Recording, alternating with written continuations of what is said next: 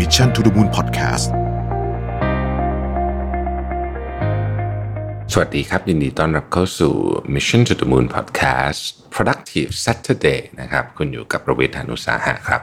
วันนี้จะมาชวนคุยว่าเราจะทำงานกับคนที่เราไม่ชอบได้ยังไงเนี่ยเป็นเรื่องที่แบบน่าอึดอัดใจที่สุดเลยเนาะคืองานบางทีก็เหนื่อยอยู่แล้วนะครับเราเจอคนที่เราไม่ชอบอีกเนี่ยนะครับ ก็อาจจะทำงานแล้วยิ่งเครียดไปอีกนะครับ entrepreneur.com ก็ก็มีไอเดียมาแชร์นะครับ ผมก็จะขออนุญาตใช้โครงเรื่องของ entrepreneur.com แต่ว่าผมจะเอาความเรียกจะใช้คำว่าอะไรเดียเอาประสบการณ์ส่วนตัวแอดเข้าไปด้วยละกันนะครับ ข้อที่หนึ่งฮะเขาบอกว่าคุณต้องยอมรับก่อนว่า เรา มัน มันเป็นไปไม่ได้เลยที่ทุกคนจะชอบกันไปหมดนะครับ อันนี้คือชีวิตจริงชีวิตจริง เพราะฉะนั้นเนี่ยถ้าเกิดว่าคุณรู้สึกว่าคุณไม่สามารถทำงานกับใครหรือว่าทำงานกับคนนี้แล้วมันไม่คล่องตัวไม่อะไรเลยเนี่ย ก็ต้องยอมรับว่ามันเป็นมันเป็นเรื่องปกตินะครับ มันไม่ได้หมายความว่าคุณเป็นคนไม่ดีนะฮะแล้วก็ไม่ได้หมายความว่าคนนั้นเป็นคนไม่ดีด้วยนะครับ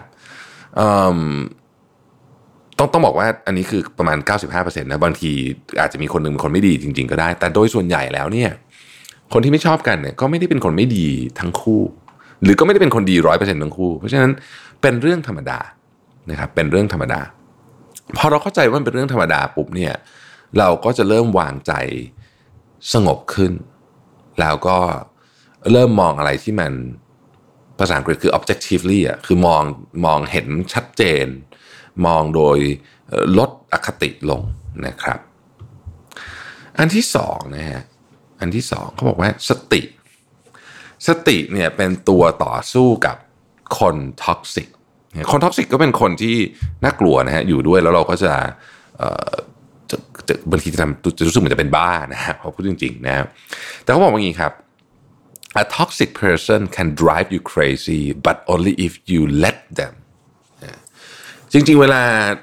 เหมือนกับทุกอย่างนะฮะคือ เรานี่แหละ เป็นคนเปิดโอกาสให้คนเหล่านี้มาทำร้ายจิตใจเรานะครับ ดังนั้นถ้าเกิดคุณมีสติ สิ่งที่จะป้องกันได้ คือต้องมีสติ เวลาคุณมีสติเนี่ย คุณจะไม่ถูกคนเหล่านี้ลากลงไปนะครับนั่นไม่ได้หมายความว่าคุณจะแบบเออไม่สนใจอะไร ฉันก็จะแบบนู่นนี่ แต่ว่ามีสติคือรู้ว่าตอนนี้กำลังโกรธ รู้ว่าตอนนี้กำลังถูกยั่วโมโหอยู่ รู้ว่าตอนนี้กำลังถูกเล่นเกมอยู่ รู้ว่าตอนนี้กำลังอะไรอย่างเงี้ยนะครับ เพราะทันทีที่คุณ โกรธ หรือทันทีที่คุณเข้าไปสู่เนี่ยกระบวนการที่เขาเรียกว่า toxic process เนี่ยนะครับ คุณก็คุณก็จะแย่ครับบางทีเนี่ยนะฮะเวลาเจอเรื่อง toxic toxic ในที่ทำงานเนี่ยยิ้มแล้วพยักหน้าแล้วก็เดินผ่านไปบางทีมันก็จบแค่นั้นเองนะฮะแล้วคุณก็จะมีความสุขมากขึ้นเองนะครับ ปล่อยคนหนึ่งก็ท็อกซิกไปนะฮะอันที่สามนะครับอันที่สามนะฮะ เขาบอกว่าฝึก diplomatic poker face นะฮะ poker face ที่เราพอทราบคือว่า poker face ก็คือจริงๆมันมาจากคนที่เล่นโป๊กเกอร์นะครับแล้วโป๊กเกอร์นี่มันมีการเกทับอ่าต้องลงเงินเกทับกันอะไรอย่างเงี้ยคุณต้องคุณต้องมีหน้าที่นิ่งเรียบเฉย แล้วก็ไม่ให้อีกฝ่ายนึงคาดเดาได้ว่าไพ่ของคุณเนี่ยมันดีหรือไม่ดีนะฮะ poker face ก็สามารถนำมาใช้ในในการทำงานได้เหมือนกันนะครับก็บางทีเนี่ยคุณอาจจะไม่เห็นด้วยกับใครเนี่ยนะครับ พยายามฝึกไม่ให้หน้าเราออกว่างั้นเถอะนะฮะพยายามฝึกไม่ให้หน้าออก การที่เราคือคืออย่างนี้ เวลาถ้าเกิดว่าหน้าเราออกตลอดเวลาที่เราเห็นด้วยหรือไม่เห็นด้วยกับใครเนี่ยโดยเฉพาะตอนที่เราไม่เห็นด้วยกับใครเนี่ยนะครับมันมีโอกาสที่เราจะไปทำให้คนอื่นเขาไม่ชอบเราเยอะ เพราะคนอื่นเขาไม่ชอบเราเยอะ เขาอาจจะปฏิบัติตัวกับเราแย่ลง เราก็ไม่ชอบเขาด้วยมันก็เลยวนเป็นวงจรอุบาทนะเพราะฉะนั้นเนี่ยบางทีเนี่ยนะครับการใช้โพเกอร์เฟสในบางสถานการณ์ก็ช่วยเรื่องนี้ได้เหมือนกันนะฮะอันนี้ผมเห็นด้วยมากเลยนะครับว่าเราควรจะฝึกควบคุมอารมณ์ผ่านทางหน้าตาของเราพอสมควร อย่าคือเวลาหน้าจะออกอะต้องรู้นะฮะซึ่งซึ่งซึ่งยากยากผมก็ทำไม่ค่อยได้หรอกแต่ว่าก็พยายามอยู่นะครับ ข้อที่สี่นี่ผมชอบมาก no matter how they meant it don't take it personally นะฮะคือคำว่า don't take it personally เนี่ยมันตีความหมายได้หลายอย่างเหมือนกัน แต่ถ้าจะให้ผมตีความหมายนะครับ ก็คือว่า เรื่องทั้งหมดทั้งมวลเนี่ยนะฮะอย่าเก็บเอามาให้มันทำร้ายเราได้อีก เคยได้ยินใช่ไหมฮะที่เขาบอกว่าคนเราเนี่ยถูกสมมติถูกพูดจาทำร้ายจิตใจเนี่ยนะฮะ คนอื่นเขาทำเราเขาพูดทำร้ายจิตใจเราเนี่ยครั้งเดียว แต่ไอเราเนี่ยไปหยิบไปคำพูดนั้นน่ะขึ้นมาทุบใจเราอีก ครั้งแล้วครั้งแล้วเราหยิบเองนะครับ คือเราไม่ไม่ปล่อยนะครับคำว่า don't take personally ในความหมายของผมนะ ก็คือปล่อยวาง ปล่อยวางจริง ๆ ต้องปล่อยวางจริง ๆ นะครับ ข้อต่อไปฮะ rise above or get dragged down ให้รู้ไว้เลยว่าเวลาทำงานกับคนที่เราไม่ชอบหรือ toxic person หรืออะไรก็แล้วแต่เนี่ยนะครับ คุณมีสองทางนะฮะสองถนนให้คุณเลือกนะเขาเรียก high road นะอะไรอย่างเงี้ย high road กับ low road อะไรเงี้ยนะครับ ถ้าเกิดว่าคุณเลือกทางที่จะอยู่เหนือไม่ไม่ใช่อยู่เหนือปัญหา คือควบคุมสถานการณ์โดยที่ไม่ลงไปคลุกกับกับอะไรที่เขาที่มันแย่ๆทั้งหลายเนี่ย คุณก็เลือกไฮโรดแต่ถ้าคุณเลือกที่ลงไปเถียงลงไปต่อสู้กับเขาลงไปอาจจะเหยียดยันหรือหรือทะเลาะเบาแวงกับเขาเนี่ย คุณก็ก็ก็คือก็คือเป็นอีกถนนอีกเส้นหนึ่งนะพยายามเลือกไฮโรดเข้าไว้เนาะมันจะดีกว่าในระยะยาวสำหรับอาชีพการงานของคุณด้วยนะครับ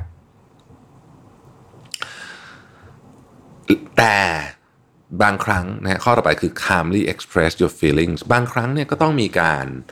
คุยกันบ้างกับคนที่เรารู้สึกว่าเราไม่ค่อยชอบคนที่ที่ทำงานเท่าไหร่นะฮะ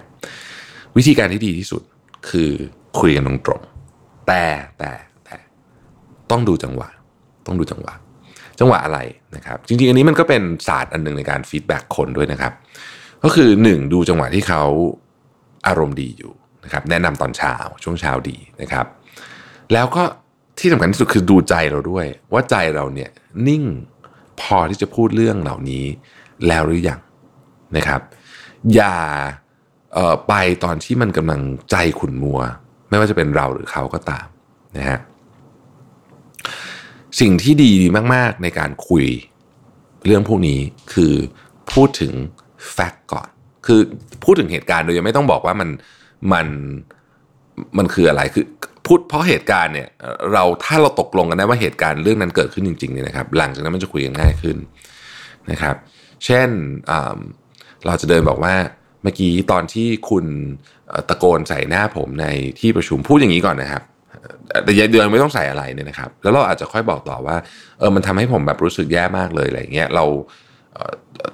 คือผมคิดว่าผมไม่อยากให้มันเกิดขึ้นอีก นะครับแต่ว่าไอ้พวกนั้นนี่คือมาทีหลัง แต่เหตุการณ์ที่คุณต้องพูดให้ชัดเจนก่อนก็คือว่า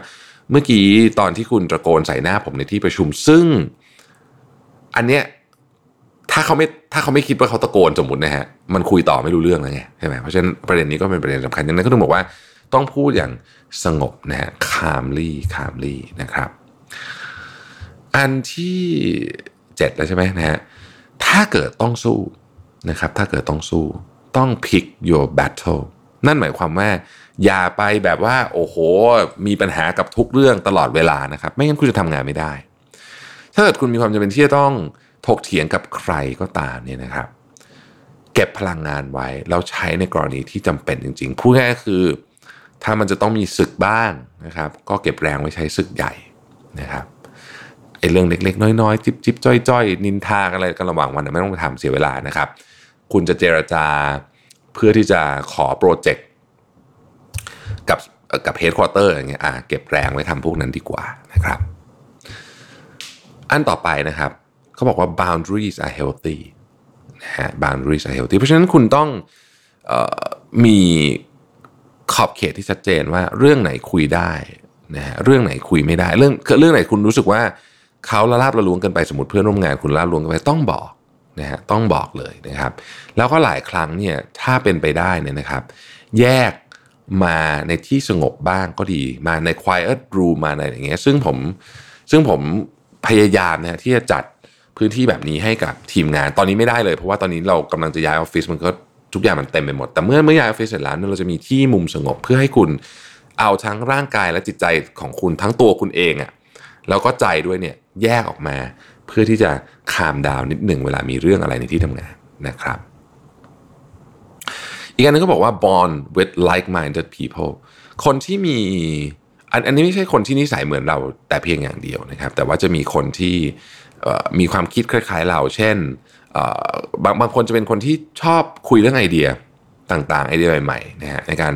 เปลี่ยนแปลงพัฒนาอะไรต่างๆพวกนี้ก็พยายามอยู่คนเหล่านี้ฮะมันจะทำให้เรา